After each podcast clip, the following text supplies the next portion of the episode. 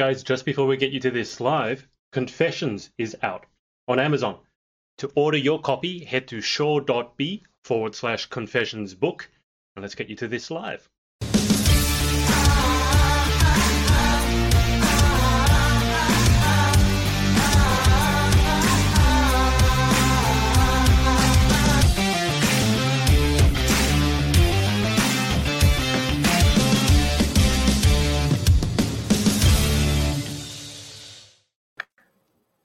Hi everyone, it's Adrian. God, I haven't done this for a while. It feels like forever, Angel, because you're the first interview since I finished the book, which is right here, by the way. Just to do it, I didn't realize how thick they were. So Angel Strong, which is the best name ever, is actually in this volume. And I just got mine the other day. When I said they were going to be thick, I wasn't kidding. You can really beat someone over the head with really these. Danielle, Danielle said it was like the Yellow Pages, and I said, yep, it's like the Yellow Pages. But Angel, who's Miss Nebraska Earth USA 2020, welcome to the show. Thank you. Hi. I am very excited, but also kind of like mellowed out. Today's just been a long day. Now, I've seen that there's obviously been a lot happening with Miss Earth. Which is just around the corner. It's in not even 2 weeks. So I'm sure you've had a hectic day. But can we just start with the fact that you scheduled your interview for 3 a.m. and you are not the first person to do this. You are the first person who did it on purpose. But why 3 a.m? So I actually live with 5 people. I live with my grandmother, my grandfather, my aunt, my cousin, and my mother. So getting a time where the Wi-Fi isn't completely rattled because there are 5 other people using it is really difficult. So a lot of my interviews have to be early morning, way past 10 o'clock kind of thing. Well, 3 a.m. is that's something else. Are you awake? I mean, I would be asleep. I have a lot of caffeine in my house. I have some very strong chai teas that I've been drinking for the last several hours. And I did get a nap in the day. So I feel like that's balanced enough.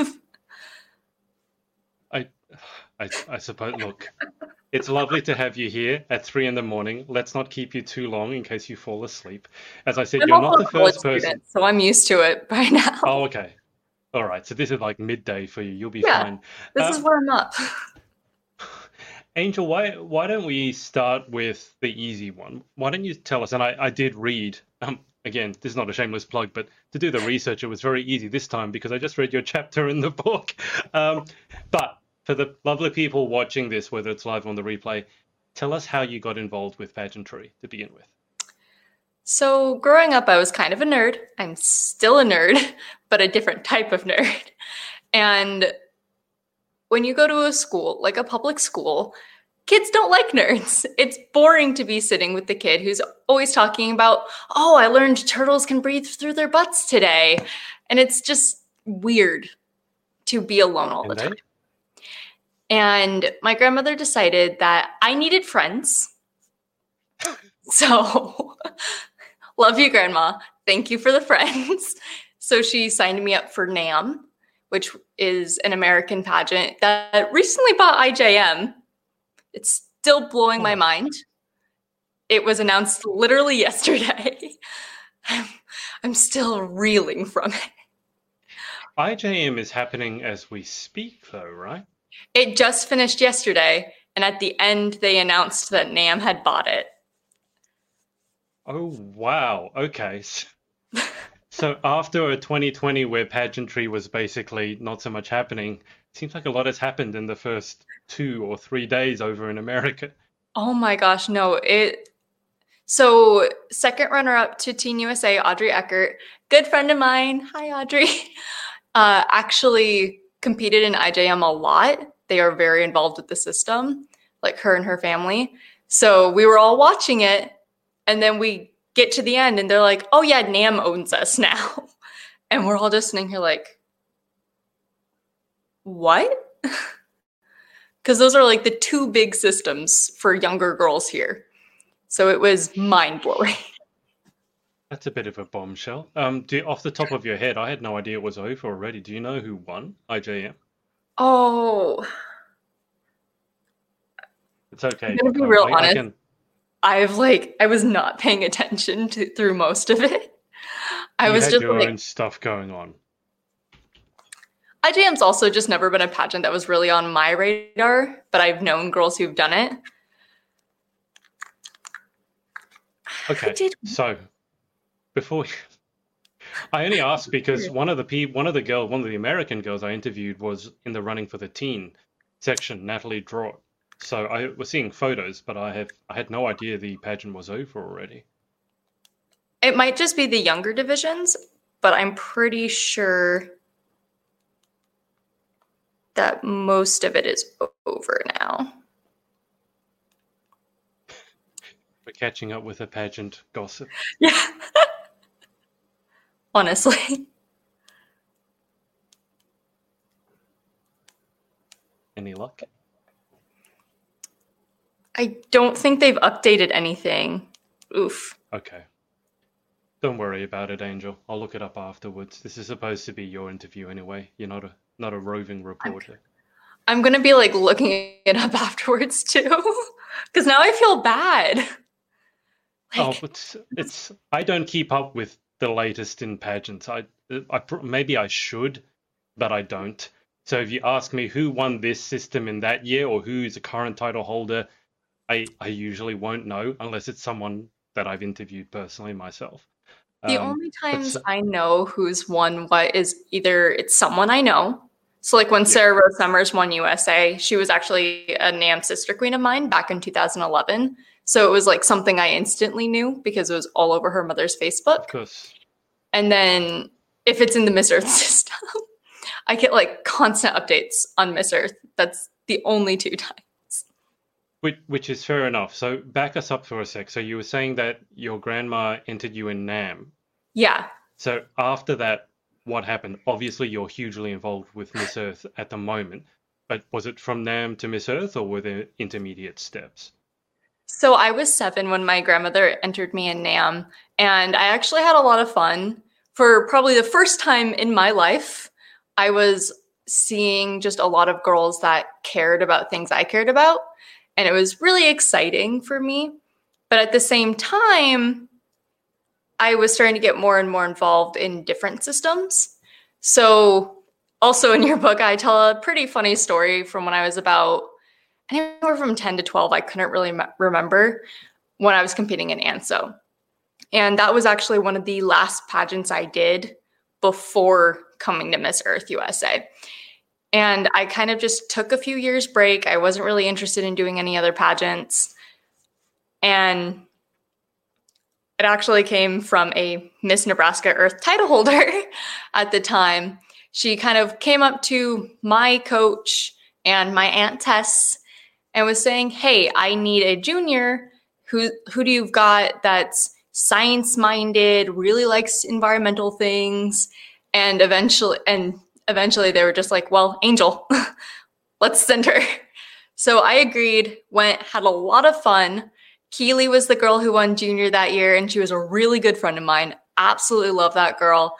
And it was just really reassuring to be in a system again where girls cared about one another and weren't getting super uber competitive over every little thing.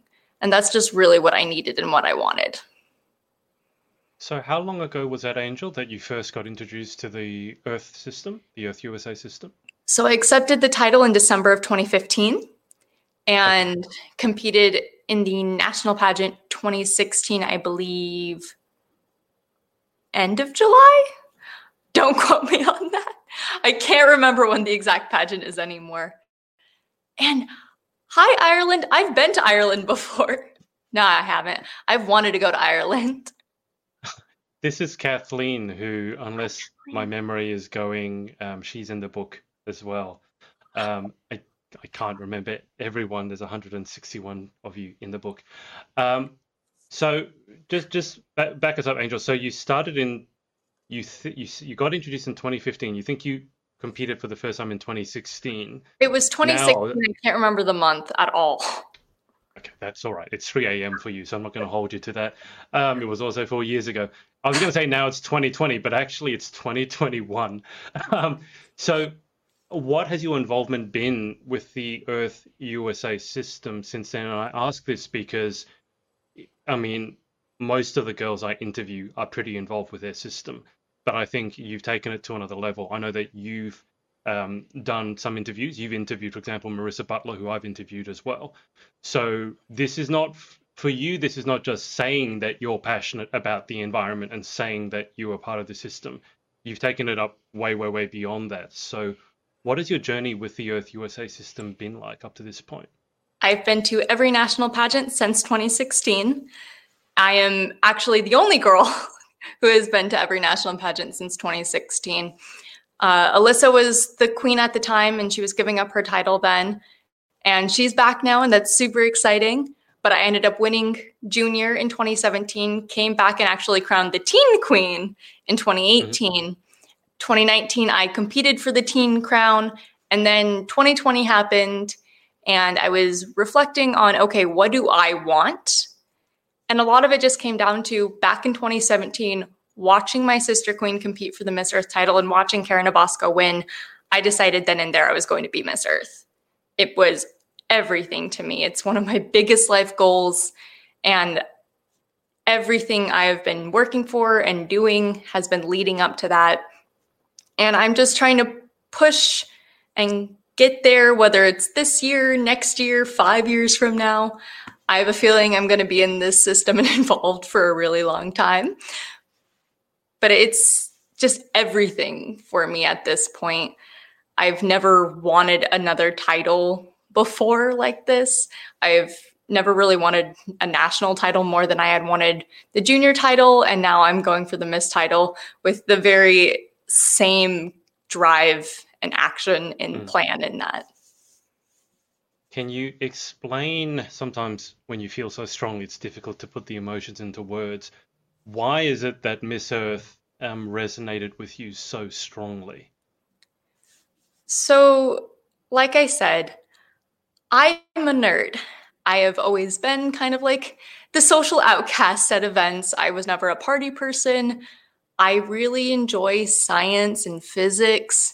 I am getting a dual degree in environmental science and international relations right now. So I've always been that person who's just like giving you random facts at 2 a.m. because I can't sleep. So a lot of my friends are used to it by now. But at the same time, I didn't really have a place where I fit in for a really long time. And seeing Karen Ibasco, who went up there, and everything she did just showed how intelligent and productive and driven she was. Watching a lot of her interviews, she is always going off about some cool science thing she's learned. She is a physicist, and it's her entire life passion. And it's one of those things that I resonated with. And then seeing her and her journey just really made me feel like there was a place for me somewhere. And it was right here. Just talk us through the science part, because I don't know if anyone watching this will know, but I will say that I'm a nerd as well. I did very well in school, and actually I came first in science in Australia in a quiz that we had, a chemistry quiz. So when I'm saying it, I'm not just saying it because, oh, you like science, me too. Carbon chemistry and all those sorts of things, physics. So what are your favorite aspects of science? I mean, science runs a gamut from geology to astrophysics to going into space to igneous rocks. So which parts of science do you love the most? Which ones have your interest? Physics. I was both captain of the Science Olympiad team and math team at my school. So math and science for me, they're like hand in hand, love it. I really enjoyed chemistry. I only took a semester of it because I'm bad at chemistry, but I just really loved it. It's a fascinating plethora of all different things. And it's just, it's hard, but in a fun way, in a challenging way. It's something, I'm going into environmental science. I've never been good at biology. It's a weird thing to admit. Biology was a simple one, though. All the biologists are going to hate me, but out of all the ones I studied, biology was like genes and things dominant, non-dominant. I found that really easy. Well, that part was easy for me. The part that got harder for me, because I did standard level biology through the International Baccalaureate program, which in Australia, it's like a more popular thing. I'm used to explaining. It's not that big. It's still the alternative. But the school that I used to coach tennis at, they were one of the only schools that offered IB, and it was an all-girls school. So you're lucky I actually know what the IB is. Oh my gosh, no, like when we talk about it here in the US, like no one knows what it is. So it's I'm used to like people not knowing what it is at this point. Because it's in Australia anyway, it's the one that you'll take in high school if you know beyond a shadow of a doubt that you need to travel overseas because it's international. So whereas most of the girls and most of the guys here take what's called the higher school certificate, the HSC, and that's probably still 90, 95%. As I mentioned, I just happen to be working at a school where I know what the IB is. So you've obviously known what you've wanted to do for a long time if IB's been on your radar. Yeah, so I actually was supposed to study at a school in Ireland. That's why I was mentioning that I really wanted to go to Ireland. Trinity University there has a really great diplomacy program, so a diplomatic science program. And my ultimate goal is to run the United Nations environmental program. One of my kind of biggest complaints about the UNEP is sometimes the people running it aren't the most knowledgeable in environmental topics, which isn't necessarily a bad thing. They are diplomats, and they bring people in to help fill that gap in. But I just think it would be nice to have someone in the room from the get-go who knows about conservation biology and conservation ecology. But really, biology for me in IB, the part that was hard was like memorizing the chloroplasts and the different parts of the plant and those sorts of things. Punnett squares, easy. Genetics, easy. I loved the climate change parts of it. I loved ecology. Don't get me started on cells or any physiology things because I do not know. It's so weird talking to someone who's studied science and like, so are you good with memorization or not? Because the part that you just mentioned is rote memorization, chloroplasts, cell walls, et cetera, ribosomes, all that stuff. That's just memorization though, right? Yeah, it is just memorization, and I'm good at memorizing things, but only if I care. That's kind of where I got a problem. Physiology, I had at one point wanted to be a forensic anthropologist, realized that I have a very weak stomach, and said nope to that. So physiology was something that I just could not handle. And a lot of times in class, I would just be like, oh, no. You ever do a dissection? We did. I hated it. I was just sitting there like, I'm going to puke. So we did a pig's heart at one point. Mm-hmm. And then I think we did frogs. I can't remember. Yeah. It was an amphibian. It was like a frog or a toad or something. And probably I was just like, ew. Don't want to do it. Don't want to be a part of it. You should do an eyeball. That's the one that we had to do. That was the worst. We did the heart, didn't do a frog, but the eyeball, because it's just something about cutting into it and it just makes you hurt because, you know, you don't want anything in your eyeball. And then you're like pulling it apart, pulling the lens out, and it's like, oh. So I just have such a weak stomach for that kind of thing. I can handle blood. That's the weird thing. I can handle blood. I can't handle like slime, like membrane slime. I know exactly what you're talking about. Blood is okay. It's the guts that are not okay. Right. So they're just oddly wet, and I do not like it. Okay. Now again going off your chapter in my book. I know that you are fluent in English, obviously, and French. You're studying Arabic. You've already outlined that you want to not just be in the UN, but the particular position that you want. So you've got this really, which I find fascinating given that, how old are you? You're 18, 19? I'm 18. You're only 18. Okay. Where did this singular purpose come from? Because I've got to say, I can speak to a 30-year-old and ask them what they want to do with their life, and they'll be like, I don't know. You at 18, and obviously you didn't have that goal just now. You must have said it before. So where did this clear-cut purpose, this clear-cut path come from for you? So part of it is I was an international extemporaneous speaker in high school. So it's a form of speech where you draw a politics or current events question. Well, you draw three of them and you choose one of them. And you write a speech in 30 minutes. It's a 5 to 7 minute speech. And you give it completely memorized. You have sources that you've pre-polled and pre-researched. And you just talk.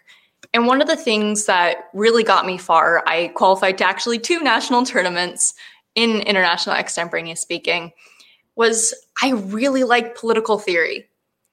And if I didn't know about a topic, that was fine, because I could talk about the theoretical basis behind it. And that was something that was interesting to a lot of judges because I wasn't getting controversial a lot of the time. So even if they asked me something like, is President Donald Trump overstepping his boundaries by doing X, Y, Z? I could pretty much avoid the controversy by pointing out different times in political theory where this would be considered an action by a populist personality, or this is just a simple action that a lot of presidential democracies tend to take, and kind of point out that that's why parliamentary democracies, other than the United States, for whatever reason, lasts longer. So it was just something that when I actually sat back and looked at who I was, I really like politics. I love the idea of diplomacy and negotiating and having those kind of fun, not really fun, but really purposeful debates on a floor. I did congressional debate and Lincoln Douglas debate, which are both very value-driven forms of debate. So it was just, for me, it felt logical. And then I've been in environmentalism since I was like 7 or 8 years old. And it really fell together. And that's a weird thing to say, but it just kind of folded into each other just so nicely. It sounds like a lot of moving parts sort of had to come together. Some of it probably was planned and some of it not. You mentioned a couple of things which I really want to delve into. One is the debate, because I think one thing that we're really missing in the world at the moment is constructive debate, where people are able to actually argue a point without it devolving into calling other people names. And we'll get to that. But I want to ask you about Donald Trump, because obviously he was attacking science a lot with the pandemic, almost saying that, you know, I don't listen to the scientists, and if Biden gets in, which he did, he's just going to listen to the scientists, which I always thought, hey, that's a good thing when it comes to a pandemic. Did you have any reaction to basically Trump saying science, making science a political thing rather than a factual thing? I think one thing that people who don't live in America just sometimes miss is, a lot of times on the internet, I see them talk about Trump making science a political thing. That's been a thing in the US for decades now. It actually became, and this is something a lot of people I know and love don't like to hear, it became a political thing back when Al Gore was running for president. Because from previous decades and previous presidencies, things like environmental awareness, like our Clean Air Act, were things that were bipartisan supported. Science was very trusted. But when Al Gore took a stand to say, hey, I am running on a campaign of science, it then became a political argument, because if he was going to be a campaign of science and his eventual running mate was going to be a campaign of science, then the opposing party, because we are a two-party system, which always has to butt heads on everything, then had to be anti-science in a lot of ways about that subject. And it kind of just devolved into more and more and more. And both sides have points on why maybe it isn't always the best and why it is the best. And one of the points I hear come up time and time again is sometimes science is not perfect. And I agree with that. It's not perfect. And I think people want it to be because that's easier, but things aren't black and white like that. Especially with COVID-19, we have seen science in action, which is fascinating. But at the same time, it means that a lot of people have heard one thing and then scientific studies come out and they're now saying an opposite thing. And people in the US, our scientific education curriculum is not standardized. So I know in my high school, a lot of students never learned scientific theory. This is never something people have encountered in the US. They don't understand how it works a lot of the time. Mm-hmm. So when you talk about, and when people talk about Donald Trump politicizing science, I think that's because he ran on being anti-science in a variety of ways. But he definitely wasn't the one who politicized it. It's been politicized for years, and it's two-pronged. It's one, again, because we have to butt heads on everything, and two, simply because scientific literacy is not something that is taught everywhere in the U.S., and that's a shame, but certain people, I know my work with Earth Angels, I do work with low-income kids, teaching them scientific education specifically so they can compete in things like the Google Science Fair, where you need to be scientifically literate so you can get scholarships and other things like that. But for a large portion of the U.S., it's just not something you're taught. Yeah. I take your point about Trump not being, let's say, the first to politicize it. I think very often what happens is him being someone who simply he yells a lot of the time, figuratively speaking, and sometimes he just says things without really thinking it through. I would hate to be his speech writer. So maybe that he's just known for it because he's the one that's been most vocal about it. I can think of a lot of downsides of politicizing science and politicizing fact. Is there any upside to having science be such a political topic in the United States? I don't think there's very much. However, what I have noticed is it has, as much as I don't like the anti-vaccination debate, I had a little brother who had cancer, and vaccines are important for kids with immuno problems like he had. And it really is just not something I am up for debate about a lot of the time because of that. I know how you feel. Yeah. But one of the things I have noticed that came out of the anti-vaxxer debate is that vaccinations were more heavily criticized by the scientific community because they wanted to see, okay, is there any truth to these claims? Is there anything that I need to be looking at? And it actually did lead to multiple new versions of vaccines. There was a mercury ineptitude in, I believe, the influenza A vaccine here in the USA. And it wasn't harmful. It wasn't going to hurt anybody. But knowing that is important information, because if it had been harmful, then that might be something we want to know about. It's also led to multiple scientists making discoveries about some of our vaccinations, like the polio vaccine. So if there is any kind of like silver lining to any of it, it does make scientists more critical of what they're looking at, because now they have an entire mountain they're trying to prove. Yeah. That makes a lot of sense. What was I going to ask you? There's so many things that I don't normally get to talk about in interviews. Most of this stuff I would say is too intellectual, but you're bringing it up, so I'm okay with that. Just on a side note to that, obviously, The Big Bang Theory was a huge hit all around the world, heavily based on not just science, but science is kind of, it's hip. It's not uncool. It's now cool to be a nerd. Did that show mean anything to you? I loved it. But for yourself, as being someone who's very heavily involved in science, did it mean anything to you? It was something I used to watch with my aunt, Cammie, She is she was an anthropologist, but she also has a degree in biology that has led her to be able to do like crime scene investigation for the military. She's like one of my biggest role models. She has traveled the world. I think it's pretty neat. And I remember the first time I saw the show, I was at her house. And Sheldon Cooper, best character on screen ever. Okay. Do you remember we used to laugh at him washing his hands all the time?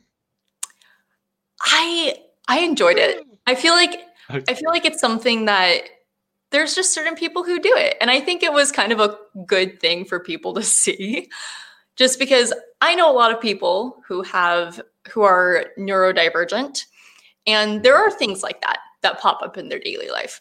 One of my friends literally will not touch a doorknob unless he can turn it 5 times. So things like that I don't think I would have adapted to as easily if I hadn't seen characters like Sheldon on TV.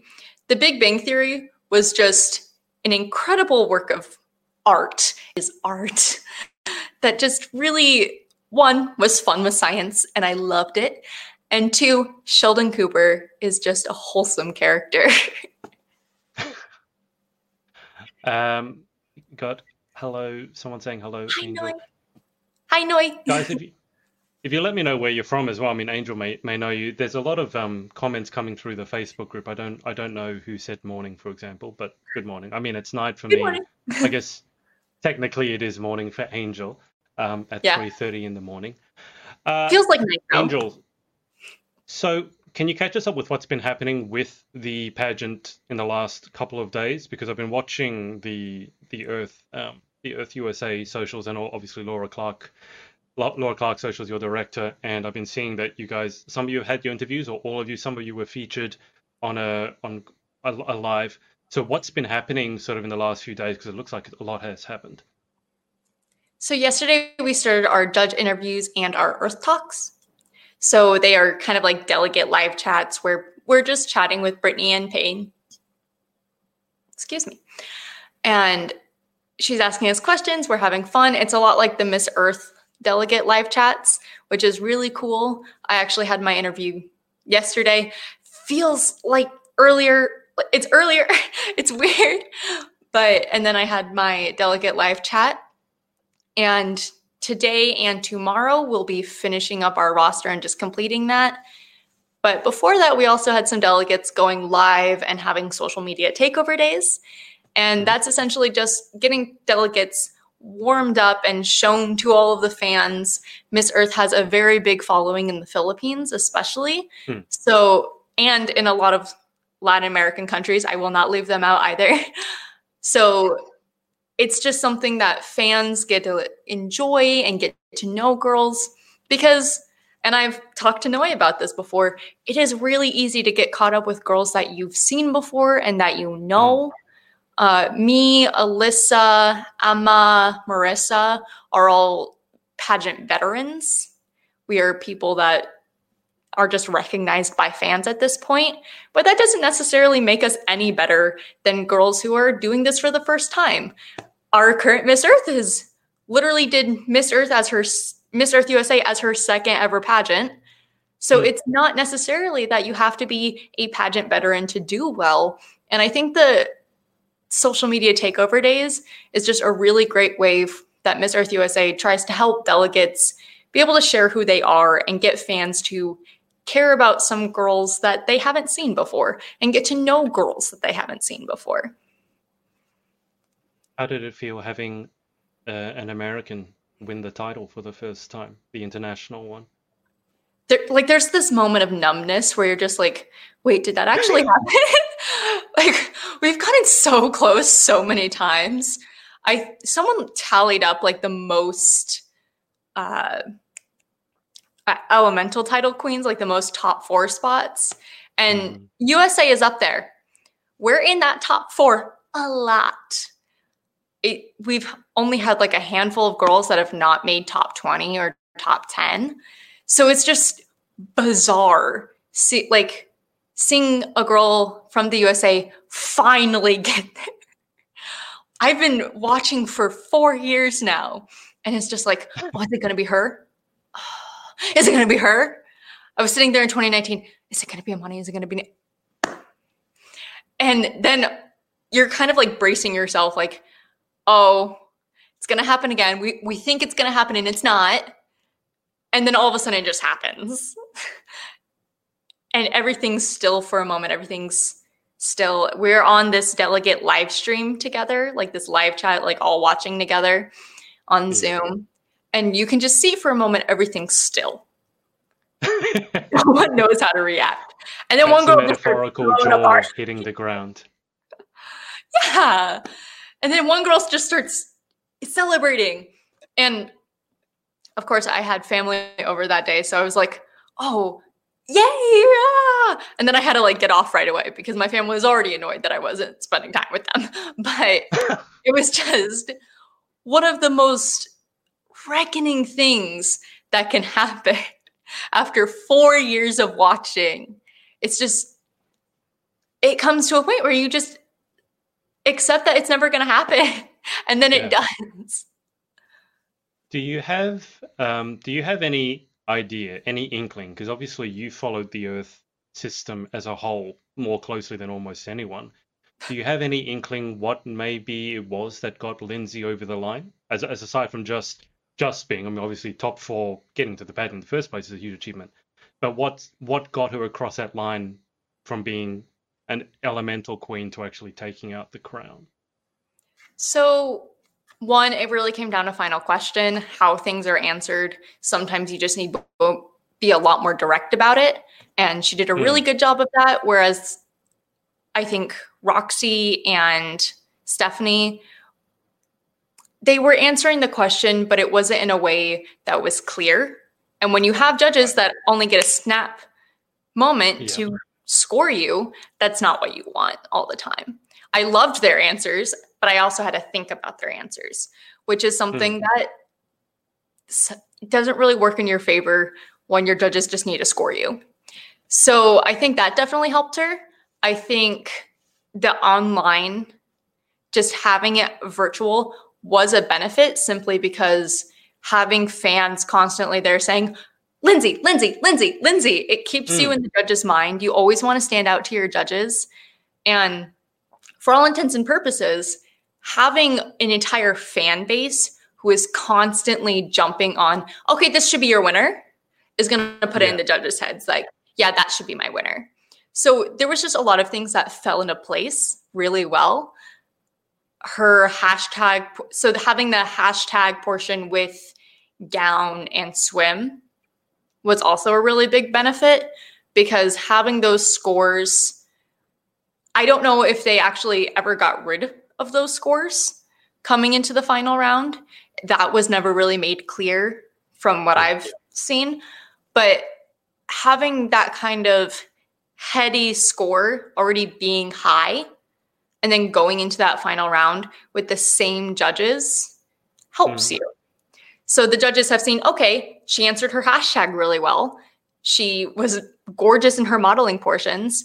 And all of that, whether the score is wiped away or not, goes in and you have a final question. So even if she had made a mistake, like going over time, it ends up that they're just like, okay, but look how good she did in the last round. They're already inclined to give you benefit of the doubt at that point. So everything just really lined up really well in USA's favor this year, which was super exciting. Her entire swim and I'm trying to think if they call it gown. I think they call it gown. I think it's gown, yeah. For semifinals, just looked phenomenal. Lisa Opie obviously did an amazing job on hair and makeup, and her hashtag was great. It was something she clearly knew about, and it did sound really unique compared to some of the other hashtags, which definitely helped her make top 8. And then just going through all of those steps, having that preconceived part of the judges that were like, yeah, I really like this girl. It's just something that lines up. And I know people don't like thinking about, oh, they already liked her, but that's part of pageantry. It's what you say, and I think it's important to acknowledge it, is that if you, especially in an online pageant, which really wasn't much of a thing until last year, 2020, but if you are one of the front runners for whatever reason, I mean, I can tell you I was on the press junket when Lindsay was there with probably a few other girls. I can't remember. I attended two nights. Lindsay was there. Miss Roxy was there. Miss Netherlands was there, and our Australian girl as well. And you could see the press, all of the questions. And I kind of felt bad because all of the questions were for them. And there were other girls on the line who really weren't getting any questions at all. So much so that on the second night, they literally had to say each girl has to get at least one question before you can ask the same girl another question. But Lindsay and a few of the other girls were getting a lot of questions, which does put it in the judge's mind, obviously, if you answer it well. I think that was just like a lot of great marketing on behalf of Miss Earth USA and Lindsay herself. She went on a bunch of interviews and proved where she was. So then fans were like, yes, this is my queen, this is my queen, this is my queen. So I don't know. I just think all of that really helps in the long run. And even in a personal pageant, in-person pageant, things like having finals night judges that also judged things like interview will help the girl they liked the most in interview. Yeah. That's just how pageantry works. Every judge is going to have that girl that they're like, I want her to win in the back of their minds. And they're going to score her well. That's just kind of a fact of the matter at that point. Yeah, and I think that's very important to acknowledge. It's not to say that there's not a degree of transparency, but if you've impressed a judge, particularly through interview, I think interview is one of the really big ones because that's where they get to know your personality. And if you've come across and really impressed the judges, they're more willing, subconsciously, it's not a conscious decision, but subconsciously, they look at you in a different light. Whereas I think if you really screwed up on interview, and let's say you went way over time or you didn't really say much in your answers, then it's hard to win it back if it's the same judges. It's not always the same judges, but obviously in this case it was. And I think that's definitely a very, very important part for people to know. Angel, just for yourself in terms of pageant prep, I mean, it's been a crazy year, obviously, for everyone. And now you've got the in-person, it's an in-person pageant, right? Miss Earth USA. Everything except interviews is in person, Okay, so how do you prepare for that? I mean, you're the pageant veteran, but for this particular setup, everyone's coming at it new. No one's had experience of 2020 before. So how has the preparation for you this year been challenging or been different to what it might normally otherwise be? I think a lot of times, like back in 2020, I already went in with like the thought process. I'm like, I'm 18. I literally turned 18 in March. I'm not going to make top 20. I'm definitely not top 10. That's like top 5 is just out there, you know? So then going into 2020, I actually did get a lot of support from a lot of pageant fan pages, which was really surprising to me, actually. I was like, they're putting a lot of bets on someone who's never been in Miss before. Let's be real here. And then actually having made top 10 was mind-blowing. So I do think I have a stronger degree of confidence in myself and my abilities now. I do think I have a little bit better understanding of what I need to do for Miss rather than things I've done in the past for junior and teen. Mm-hmm. My gown is a lot more Miss this year and is just a little toned down from the full sparkles of 2020. But also things like swim are different. I have already decided that my swim hair is going to be very different than typical pageant hair, and I am doing that myself. So I'm nervous and excited about it. Got it. Because hair has not always been one of my strong suits. I'm getting better, but it's always been something that I need to practice a single hairstyle several hundred times, it feels like, just to get it the way I want it so I can do it over and over again. So I'm very excited. I feel like going into 2021, a lot of what I'm aiming for is just do the things I've always wanted to do I've always been told, like, this is what you need to do for swim. This is what you need to do for count. That's what you need to do for one way. And I'm like, I'm a miss now. I get to make the decisions. Mm-hmm. So I am making the decisions. And it's exciting. It is scary. And it is ultimately strange. It's weird. It's weird in a good way. You wrote in your chapter that, and this doesn't surprise me at all, that in many ways you were more suited for Miss, at least in the way you talk. And that's not surprising at all, having heard you speak before and now getting to talk to you myself. Was it more challenging for you trying to, I don't know, be more fun as a teen, like more bubbly and vivacious and, you know, not I don't want to say not having substance, but sort of being more like a teen versus now I feel the Miss division would actually suit you a lot better. Is that your experience? Yeah, it has actually been suiting me a lot better. One of the things I frequently ran into competing for like junior preteen in Nebraska all the way up to competing for teen is a lot of people, like, I use big words when I am nervous. It is something that is just instinctual because in my common everyday life, I throw out big words all the time. My friends are nerds. They understand me. But in pageant world, that's not always going to be easily understood, especially when you have non-native English speakers you're talking to. Mm-hmm. So when I'm calm and like doing interviews, I'm fine. But in interview, it's always been a challenge for me because I'm getting nervous. I just kind of want to do what I'm used to. And I will never forget the comment from when I competed for NAM preteen, where a judge literally said, "Stop trying to act so smart." And I'm like, what? Acting what? And it was just kind of like this, one, a huge slap to the face. Like, who's acting? Yeah. Who thinks I can act? And two, why? Why is that something needed? And eventually I kind of realized because smart people aren't fun. That's kind of the thing we think about. If you have someone who's talking on a very intellectual level for a very long time, like during an interview, they don't come across as someone who's fun to be around or fun to talk to. And that's what you want in a young title holder. Going into Miss, there's higher expectations. And that actually works to my benefit. I've never been good at fluff questions. Ask me what my favorite color is, and I'm probably going to cry because I have no idea. But ask me what's the biggest threat to national security. I'm going to give you a 30-second dissertation on my opinion. And it's just something that has worked to my favor because as the question level gets harder and higher, I feel more comfortable, which means that I do sound more fun and I am acting more fun and less nervous.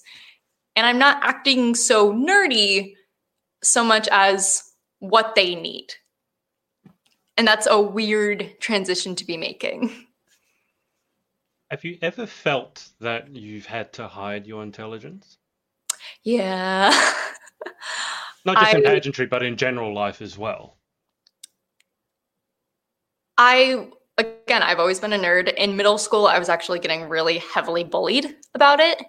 So one of the things was I was in a diff math class, and there were several other people in that math class. It's not like I was the only one, but I was also very good at math, and I was kind of a teacher's pet because of it.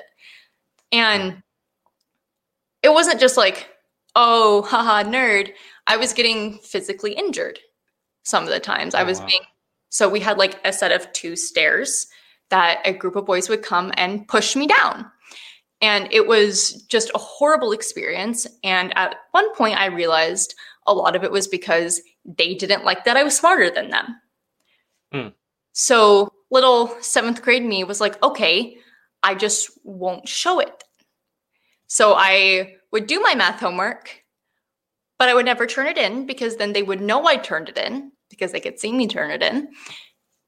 I would not answer questions in class. I would do perfect on my tests, but I would quickly hide the grade. I would stuff it in my bag and never think about it again.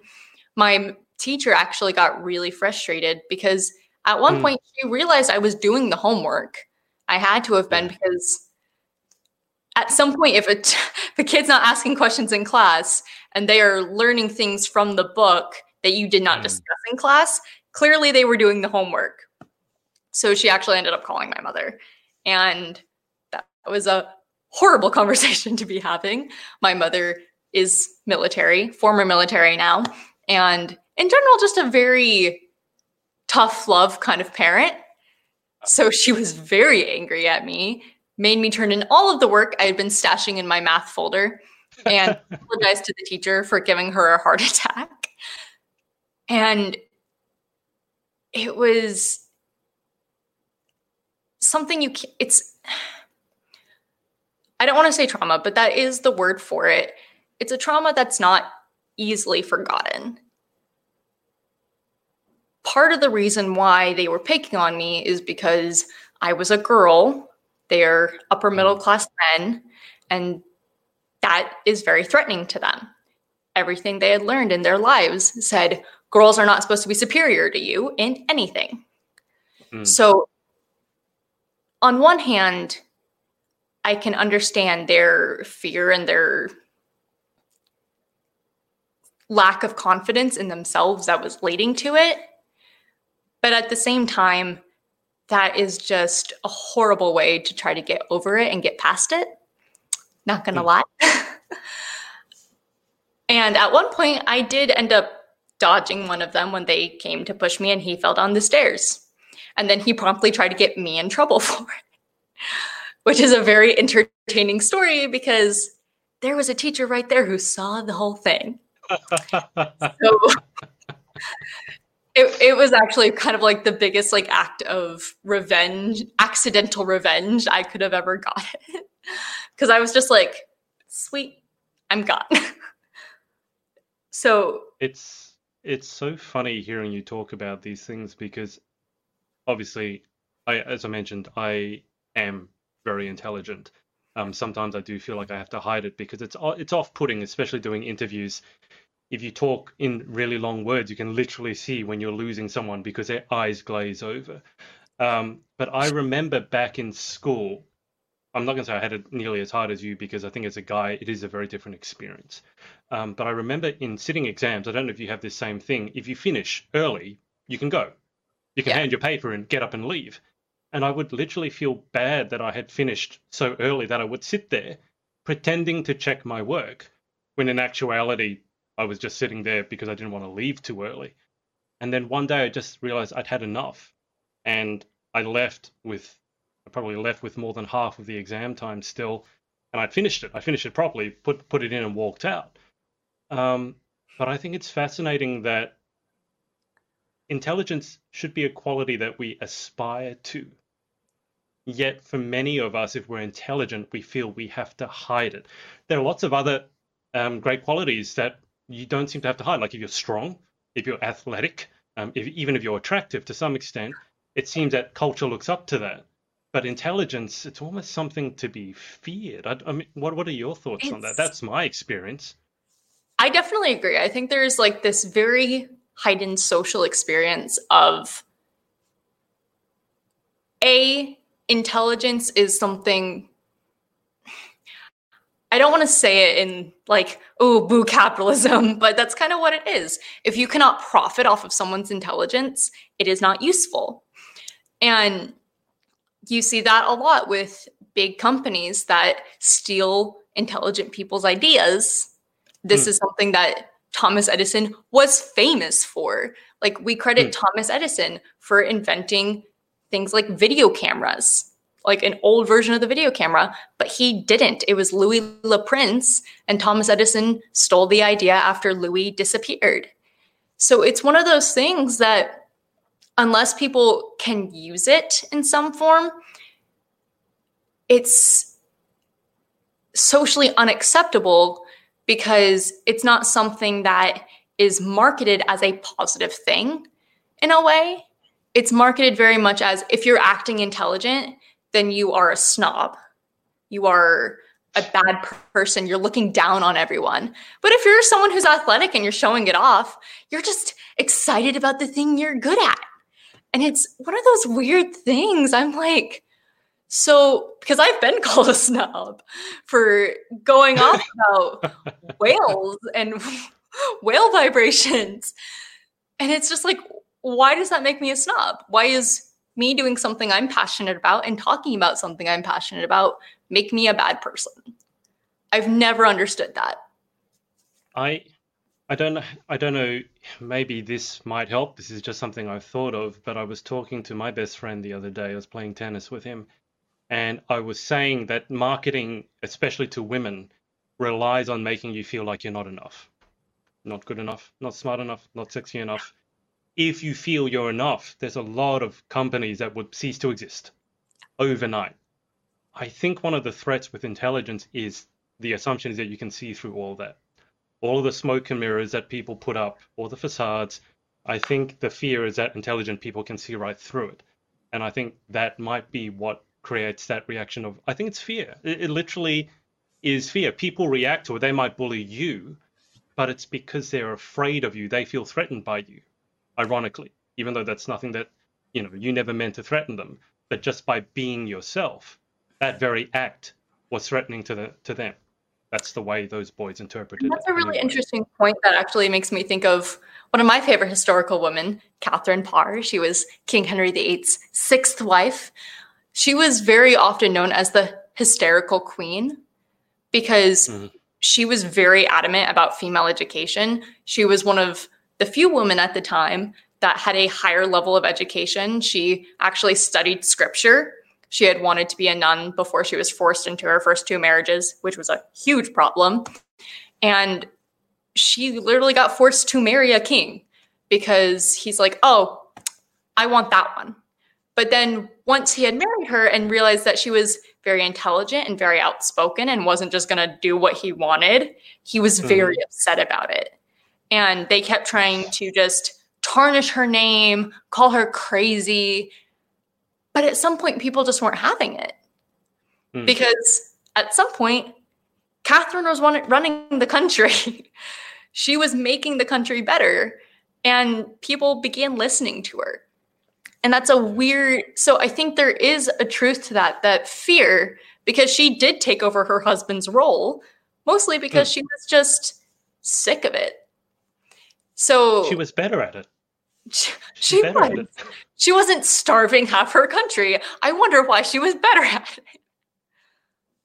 Gotta love that. That's the thing with intelligence. It's it's fascinating to me that it is so sort of feared, but at the same time, if you took all the intelligent people and shut them away, let's say ship them all off to Mars or something, and you just leave everyone else on Earth, that's literally shooting your society in the foot.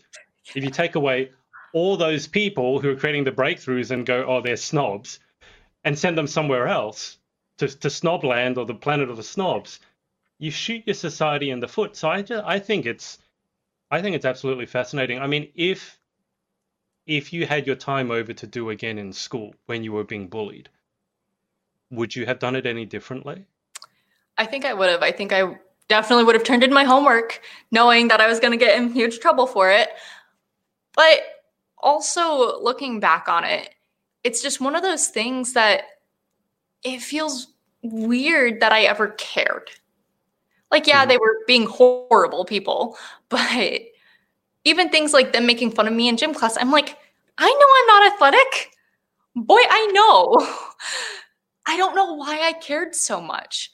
Like, I don't know why I went out of my way to try to impress these people that clearly I knew girls who were more athletic than them, and they bullied them the exact same way. Yep. So I don't know why I was constantly trying to get to that level, thinking it was going to help me any, when clearly it's not. I should have just been doing what I do best and being myself. But it was a scary thing at the time. And if I could do it over, knowing what I know now, I think I would just be like, own it. Because now I tell every single panel of judges, I'm like, I'm a nerd. I'm a history geek. Don't get me started on theater. Don't get me started on musical theater. Don't. Like, because at some point why not musical theater? Why don't you want them to get you started on musical theater? I was a tech manager for 6 shows over 4 years of my high school education. So essentially what that meant is like, I had to memorize the entire script, so I knew when people needed to go on. I needed to be coordinating the makeup and the hair and the costumes and all of that. Got it. Yeah. And at this point in my life, if I'm bored, I am memorizing a musical script. And like, I can tell you all of like the interesting tech decisions Hamilton made. Mm-hmm. And one of my favorite ones is Angelica and Elizabeth Schuyler, the 2 primary love interests, as well as Mariah Reynolds, the tertiary primary love interest, is bathed in a pink light during their main moments on stage during the opening number. However, on the bootleg version, there's a 4th character who is also bathed in that pink light, and he happens to be a male. So part of the reason for that is because historically with that character, there were romantic letters exchanged. So the bootleg version decided to add his line, "I died for him," also bathed in that pink light. And it's an interesting, very subtle change that a lot of people just didn't notice.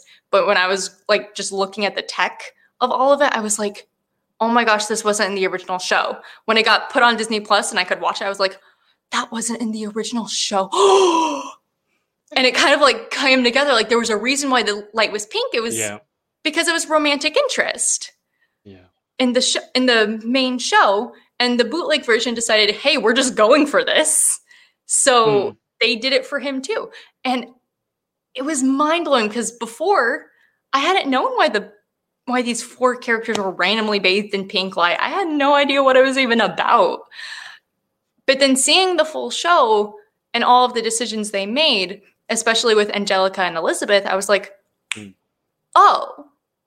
So musical theater is like one of the most bizarre and interesting versions of just kind of like thinking back to like English class, reading between the lines and like looking for things like allegories and different literary devices that are being used, but on like a visual perspective. And it's a fascinating choice for any musical to take just subtle little things and turn it on its head. Musicals are famous for using lighting as a way to suggest emotion in ways that, normal plays do, but not to the same extent because it doesn't come across as easily. Because you can establish in a musical by singing tone, what's this light supposed to mean for the rest of the show? That's not something that a lot of plays, unfortunately, get to do. And it's, I don't know, I just really love musicals. I have like an insane obsession with watching them and just like analyzing and picking it through. Currently, my obsession is Six the Musical, which is King Henry and his 6 wives. It's like all of the choices from costuming to the entire premise of the show is they're fighting over who had it worse with their husbands. So and that's like a fascinating choice. I wonder if you have had any interest or would be interested in filmmaking, because filmmaking, a lot of the work with the camera, the close-ins, the zoom-ups, which angle you go from, and the lighting, although normally it can't be as colored as in musicals, it's very interesting decisions that can really affect a movie. I think one of the things that I've realized over the years, because again, like doing theater and doing tech is I like analyzing it and I like watching it come together. But part of the reason why I was tech manager a lot of the time is because I didn't like being on things like lighting or sound or any of that. I didn't know how to convey the emotions that I needed to in different moments with different technical pieces. But I'm a really organized and straightforward person who can see the whole picture come together. when it comes time. So right. I did have a friend suggest I become a film critic because they like to go into like symbolism stuff all the time. Yeah. And I'm like, oh, you think I'm one of those people? And I'm like, you're probably right, but no. You probably could, but I'm not sure I'd recommend it. I don't think it would be very fun. Career path. No, criticizing something for a living, just in general, for me as a general principle, it's like being like a food critic. It's you go to a place, you get food for free, and you talk, you say it's bad. I don't think that's a. I think you can put your intellect to better use than film critic. Like career on criticizing things, like I do interview coaching. I am a pageant coach for younger girls. That's why I watch things like NAM and IJM. And even critiquing interview is hard. It's really useful when you're like competing and you just need to calm yourself down. You just watch it, what everybody else did, and you're critiquing every little thing. You just don't watch yourself because then you're upset again. But I don't know. I think if you watch it enough, you actually end up, I don't know if you'd say develop a thick skin, but you get used to it, and then you can coach yourself. I can coach myself, but I don't develop a thick skin. I'm a very sensitive person. I've always been like, I'm my own worst critic. Yeah. Like I even like mentioned to him on like one of my friend on my Miss Earth Crown interview, one of my friends suggested that I start a podcast, which I am, and I'm very excited about. But part of the struggle on getting it started has been, I don't like the sound of my own voice. And I'm like, so I'm like re-recording. And I'm like, no, I have a very easy solution for you, which is do what I do and do everything live. And then you can't. You literally, one of the reasons I started doing everything live was because the time it takes to edit, particularly if you have any perfectionist tendency whatsoever, it's horrendous. You look at a 5-minute video and it's taken someone 5 days or 5 weeks to put it together. And, you know, it was 90%, 95% of the way there in 5 minutes. And no one else would notice except you. So doing something live like this, where you can't take it back and it's out there for everyone to see, and everyone enjoys it more anyway, because let's face it, they get to interact with you, and if you screw up, it's funny. That's otherwise you will be like recording your first episode for 5 years. I say this from experience, watching other people do it. They're like, oh, I'm still doing my first episode. It's like, I asked you about this 12 months ago. How can you still be on the first episode? Oh, I just don't say the right thing, and I hate the sound of my voice, and I keep like, that's me. That is me. Yeah. Like I literally sat there working on like my talking points and script. Not really a script because I don't script what I say. I kind of give myself talking points a lot of the time. Yeah. It's something I learned from Xtemp because let me tell you, you cannot research and write a 7-minute speech in 30 minutes and have it fully memorized by the end of that 30 minutes. It doesn't happen. So you get really good at just using talking points and filling in as you go. And one of the biggest things is like I get part of the way through and then all of a sudden I'm just, I need to rework it. I don't like that this part is here and then this part. It's like, you could at least finish saying what you're saying before you start critiquing it. I mean, that would be nice. You're speaking here, your brain's out there, and you're criticizing what's happened there, and we haven't even heard it yet. It's like I'm already like the first episode I decided was going to be on the electoral college process here in the US because I just think it's an interesting version. Like putting it. Well, you guys have ranked ballots there, right? So your guys are so far. Our systems are so different. I mean, we've been talking about it a lot, obviously, because the interest in the recent election was through the roof. But just explaining the Electoral College and how you can lose a popular vote and still win, and then hearing that when you vote, you're not actually voting for the president or the party, you're voting for the people on the EC who then are like, what's happening here? Like, this is so convoluted, so... But like, continue. So your first episode was about the EC. I was like talking about Because one of the things you mentioned there is losing the popular vote. I mean, winning the popular vote and losing the electoral college vote. Yeah. And one of the interesting things about that is it was not designed that way. That actually happened with Thomas Jefferson's election, because he decided that he had a much better chance of winning if he could get all of the Virginia delegates to vote together. So he came up with the all or nothing system. So this is when, if the majority of the delegates are going to be voting for one person, then all of them have to. The electoral college system in general fits a plurality democracy, which is what the US is. Australia is a representative democracy, so it's a little bit different, because we just focus a lot more on, okay, here's a population, they're going to have this many votes, or here's a population, they're going to have this representative, instead of having our entire population vote at once and have representatives chosen. So like, I believe it's in the UK now, what they do is if 45% of the vote goes to the Conservative Party, then 45 seats go to the Conservative Party. Yeah. And that's straight representative democracy. We don't do that. And part of it is because in rural areas, they just wouldn't ever have any say. I think it's something like 11% of the population has 22 of our Senate seats, whereas 22% of our population have 2 Senate seats, because California is a huge part of our population. So can you explain the so swing states, right? Yeah. So basically the chances of any of the other states outside the swing states voting against what they're supposed to is pretty much zero. So why not just get the swing states to vote? So something like what nearly happened with Texas is essentially why. So for the first time, Texas was really, really close to voting blue. It was actually, I think, 3 delegates off.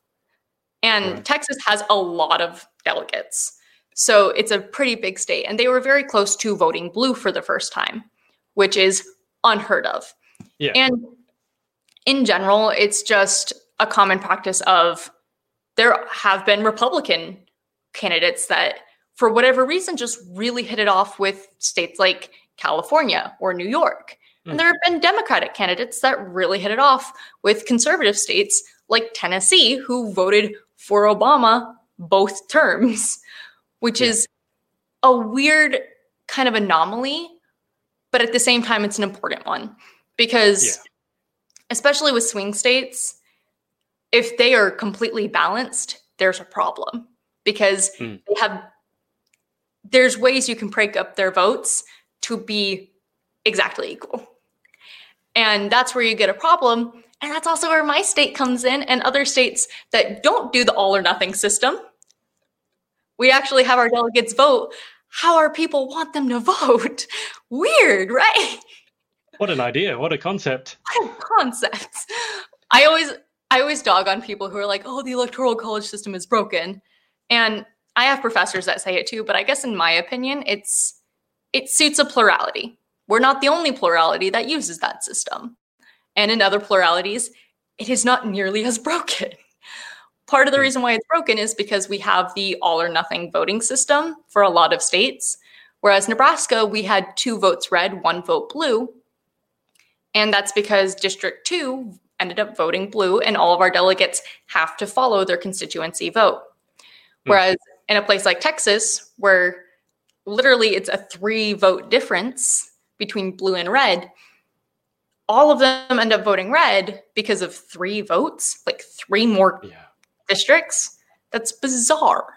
And that's also how, again, you get those huge disparities of millions of votes more for one person, but the other person still wins. And that happens on both sides of the aisle too. It is absolutely mind-boggling when you kind of start to understand the electoral college, because it's not something taught in American schools. Fun fact, a lot of Americans don't know how it works either. Okay. It's like, I'm kind of wondering what they teach you in school now. So there is no universe, like there's no national education curriculum for the United States. States decide. So biz. Oh, okay. Well, at least someone's deciding. I thought you were going to say there's no curriculum whatsoever. But then you can get out of that by being a private or like a private or a boarding school. So you don't have any curriculum that you have to follow then. And then local government can override state government, which is also a problem because there's a specific district here in Nebraska where the local government is the school, is the city the school is in, but there are two other towns that bring their students to that school. But that local government said, oh, I don't agree with the state government, so we're going to override it. But then those other two towns are like, wait, most of your school population is our students. Why didn't you get that decision? And it's a poor way to handle education, in my opinion. Just because it's a way. I think you could probably do better, but it's just like there are still books I have seen with my own eyes, and it burns. Where burns your brain. So I have family that happens to, I guess it's not like direct family. My father's half-sister lives on the Omaha reservation. She is Native American. And in a high school textbook, it describes a lot of the colonialism that happened as natives welcoming the pilgrims and giving them the land. And it's like, pretty sure that didn't happen. But then you go to Omaha, which is the next big city over. It's our actual big city. It's our only actual big city. I need to stop thinking of Lincoln as a city. But our big city, Omaha, has a curriculum that is very direct with students, and it's based off of a lot of like firsthand primary account information. So it's a lot more accurate to how people were feeling. Whereas the Lincoln textbook just sits there. It's like, okay, here's the most comfortable way to describe history. It's like, I don't think that's how that works. So then you get a lot of students that genuinely don't know that anything bad happened. And I don't think that's necessarily a good thing. No. I mean, they say history is written by the victors, but that's not always a good thing. One of my good friends actually is from Omaha, Nebraska, and she is one of the most liberal people that I know. So when you say that the education in Omaha is different from the education, I think she was talking about Lincoln. This was a while ago. This was back when Trump was voted in the first time, so 4 years ago. I'm not sure what she said about Lincoln, but I'm not sure it was completely favorable. But anyway, just the education system might have something to do with that. Angel, we have to move towards the final 10. I mean, there's a load of topics that I could talk to you about here all day, because I don't normally get to talk about this stuff in pageant interviews.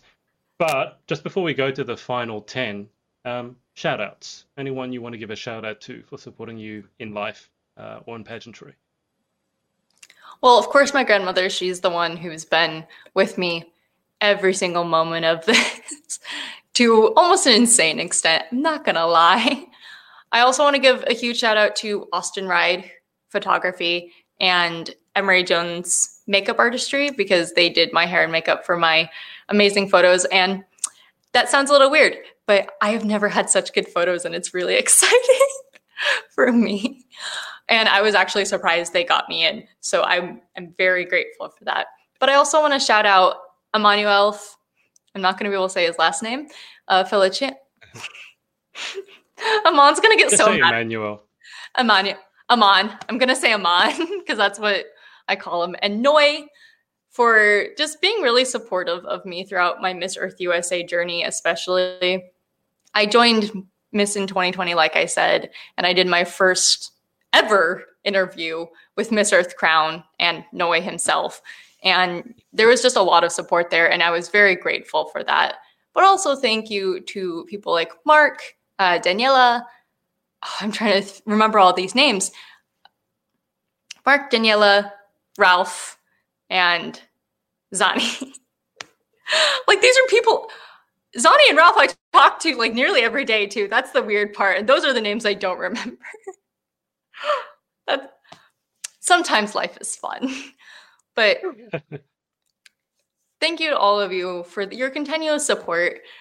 Again, I went into 2020 not very confident in my chances, but coming into 2021, I feel a lot more like a miss. And, like, I actually have a lot of that confidence. I need to do better than 2020. And that's super important to me. And a lot of it is because of them and their continuous support. So huge shout out and thank you for that.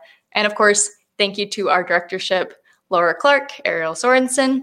They are people I've known for many years now, and they are awesome people. So yay. Is this the photo you're talking about? Yes. I love that photo. Literally the only thing I went in saying, he's like, well, what do you want your photos to look like? I'm like, I don't know. I want to look like a miss. I want to look like a miss. And the first thing he does. It's definitely not a teen photo. It's definitely a miss photo. It's definitely a miss photo. Like, the first thing they did is like, okay, we need to put eyeliner on you. Like, it's like when you put black around your eyes, you have too big of eyes, you have too young of eyes. So I'm like, oh, okay. It's a nice photo. Really, I was really excited about it. I like how I just have the one strand of hair that's just like a perfect 90-degree angle too. Right, so if you want to read Angel's chapter, it begins at page 118. And it has embarrassing moments in it, which I won't go into. Anyway, the moment is kind of funny. I don't know how many people like actually got that embarrassing, but at this point, I just laugh at it. There are some pretty bad ones in there. That was probably my favorite part of the book, was looking at every. That's probably the first part I flipped to, was what's this person's most embarrassing moment. And, you know, there are some people who dodge the question and go, oh, I don't get embarrassed very easily. But that just means they're not over it yet. I don't get embarrassed very easily, but that, and I had a thing where I fell out of a tree on a live video. And that was also pretty embarrassing. But other than that, I don't think I get it. I'm just a very direct person. I don't get embarrassed easily. But those two things will stick with me for the rest of my life. Falling out of a tree, that's one that I haven't seen on a live, but I was in a Hunger Games boot camp, like summer camp, like, pretend you're in the Hunger Games kind of thing. But like, it was like film and photography, and we were live streaming to the rest of our group, and I was supposed to be in a tree, and I I don't know how to climb trees. I just didn't know how to climb a tree.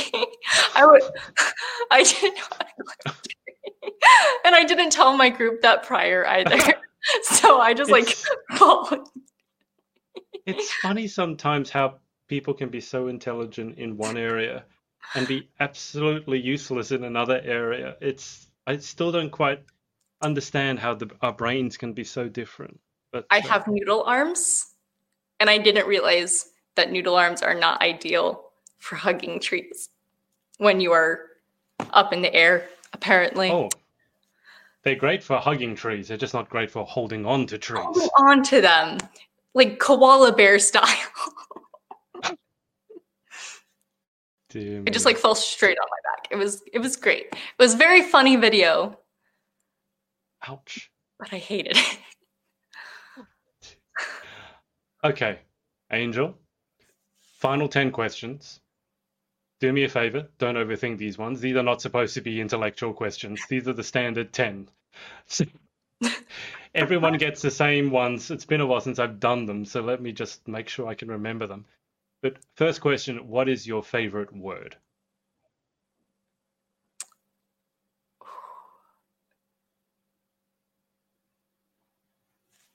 I think perilous, just because it had like this weird perilous. It's fun to say, and it also happens to be like a very reoccurring theme in one of my favorite non-musical albums. Taylor Swift, when I was younger, was my idol. So she has an entire song about that. And I just love that word. You actually, now that you mention it, you bear somewhat of a resemblance to her. Now that you mention it, that's so uncanny. I just realized that. I went to Nashville once and like immediately tried to like follow every like look she had. Like the curls and everything. I was 13, but I wanted to be her.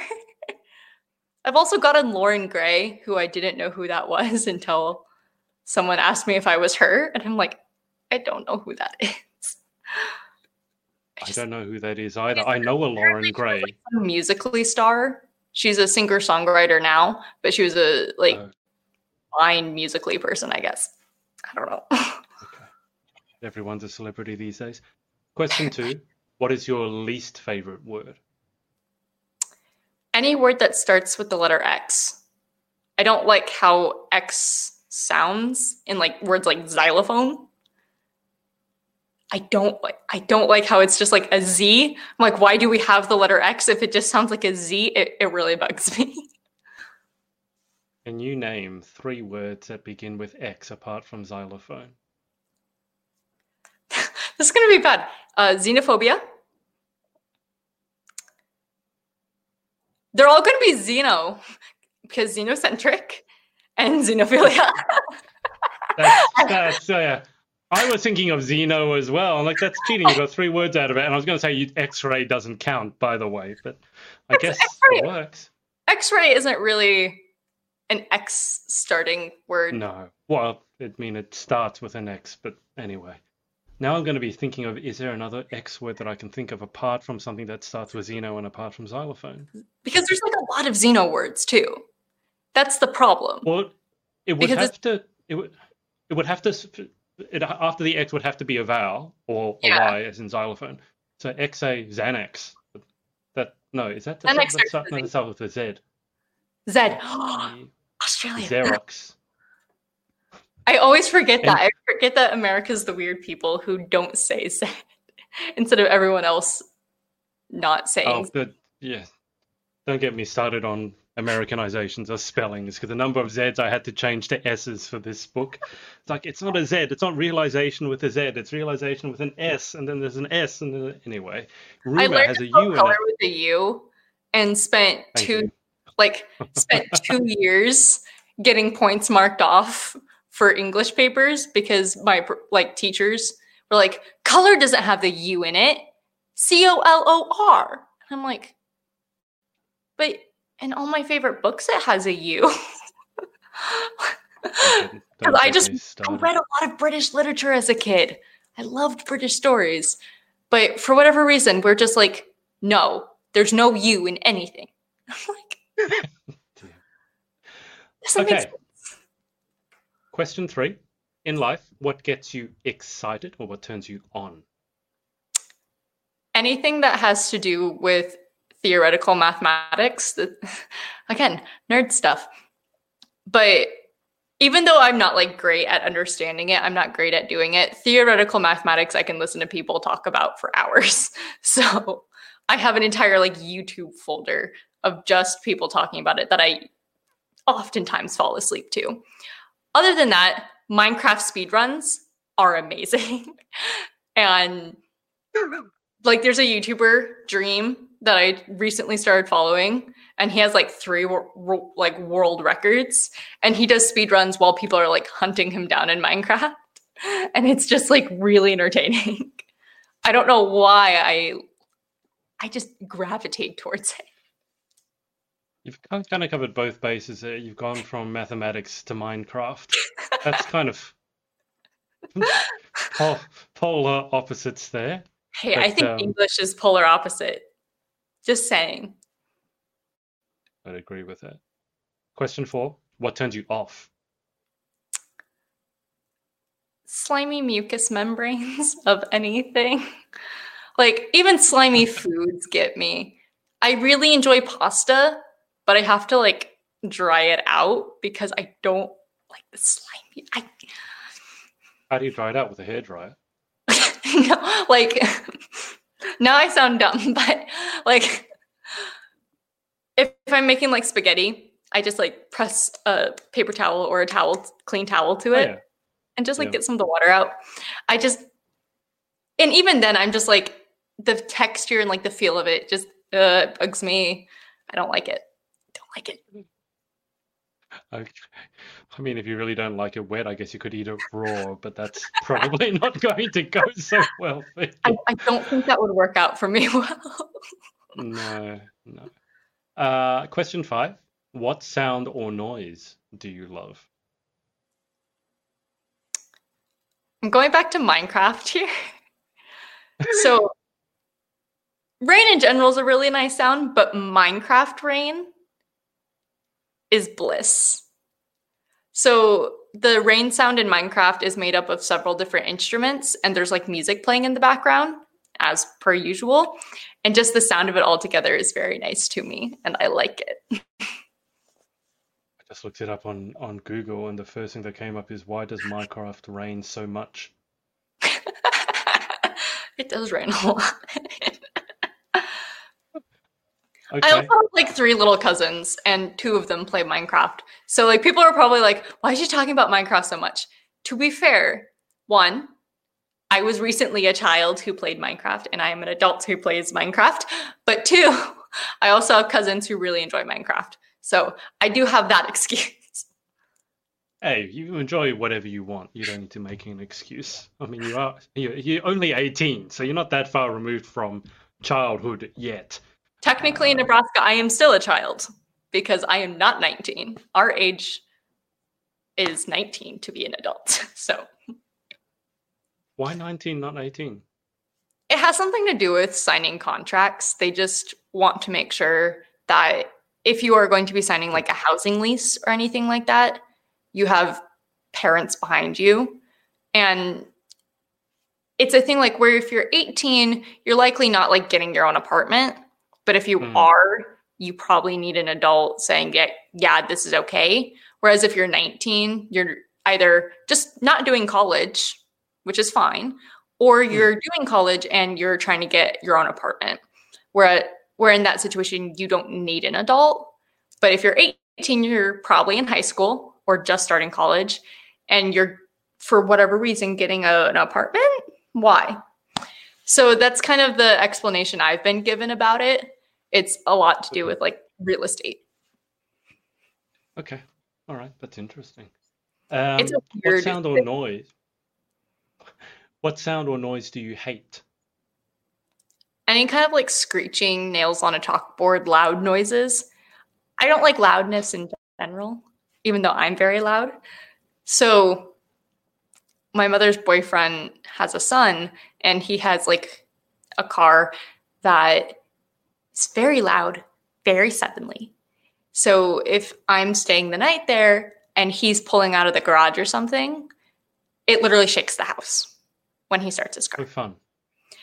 And I just, every single time, I just want to curl up and cry because I'm like, why do you need to do that? Worst thing. Hate loud noises. I'm a techie who can't stand loud noises. Well, that makes sense. That's fair enough. Question 7. If you could have any one superpower, what would you pick and why? The power to refill things at will. And people get confused on this. So like, if I want a glass of water, but my glass is empty, I can just be like, more water. And just start drinking. Or if my wallet's empty of cash, I can just be like, more cash, and have all the money in the world. Do you know how perfect life would be if I could just be like, my bank account empty? Filled. I was going to say, refilling up a wallet with cash. No one uses cash anymore. Refilling up a bank account, I get. And you guys in America, you have the bottomless soda, which I still don't understand. So you already have that endless refills. I don't know why we have it. I have celiac disease, so I don't eat out a lot anymore, but it's one of those things that I miss, but I don't miss. Yeah. My health has probably increased fivefold because I don't eat out anymore. Well, just remember, standard American diet, the acronym is SAD, it's sad, literally. Which I think just is the height of irony right there. It's like, it's sad. What's sad? The standard American diet. Yes, it is sad. Okay. Question 8. Humor. What job or occupation other than your own would you most like to attempt? So other than the one I'm like going to school for, I'm guessing? Yeah. Yeah.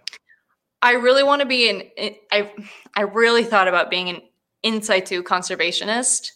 So that's when like you have a conservation site on like a zoo, but where it's in the natural habitat and it's right where the animals already were. So it's focused on preventing like extinction and endangerment of species, whereas zoos are kind of like a last resort for a lot of those species. You're taking them out of their natural habitat and trying to create one. So I always thought that sounded really cool. Would have loved to go to Kenya this year. And because my school has a program where you can actually go to Kenya and work on an in situ conservation site there. And I would have loved to go. I know they're doing it again in 2022, I think. And I still think I want to go and just try that out because even though I'm not very much an outdoorsy person, I think I could get over it just being there. That sounds amazing. Once in a lifetime opportunity. Question 9. What job would you definitely not like to attempt? Anything like plumbing or mechanics, just because I feel like it's a lot of, again, like memorization work about something I just don't care to know. It's like, I would have no idea. I learned how to change a car tire after I blew out my car tire. And it was from a stranger on the side of the road. So. But that doesn't count because at that moment you had a vested interest in learning how to change a tire. So, yeah. So it doesn't count. And I definitely couldn't do that kind of job just because I wouldn't care enough to actually learn, and I would probably mess up people's cars and homes really bad. And then I would feel bad. Yeah, like messing up someone's plumbing or not putting someone's tire back on, those are two things that don't end well. No. Like, if you make their plumbing worse, they're going to be pissed. Probably literally. Final question. Oh dear.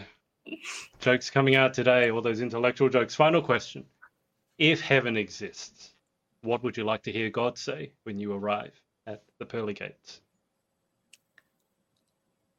Does it have to be God? Can be a higher power, can be whatever you want.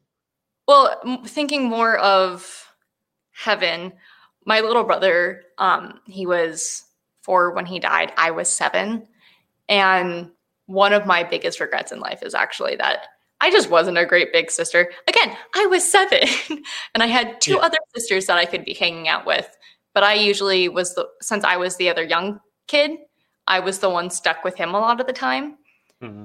And I was just like really bitter about it because it was things like you have to take a bath together because you do 2 to a bath. The 2 older get to go together. The 2 youngest get to go together, that kind of thing.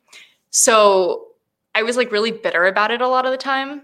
And looking back on it, I really regret it and really regret not becoming closer to him until about a year before he passed.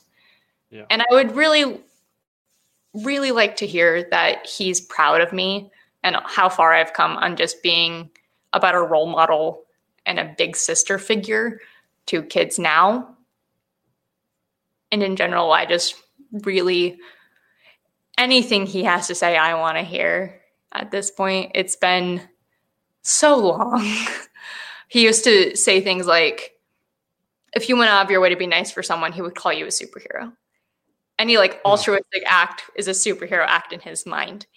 And I literally live by the mantra of like, okay, be someone's superhero today. And if he could confirm that I've done that, would be really nice. Wow. So not really God, but a past relative that would be in heaven, I guess. I lost a sibling as well, not as young as you, a little bit older on, but yeah, they're never far from your thoughts. Well, Angel, let's hold it there. We talked for a minute. Thank you so much for your time.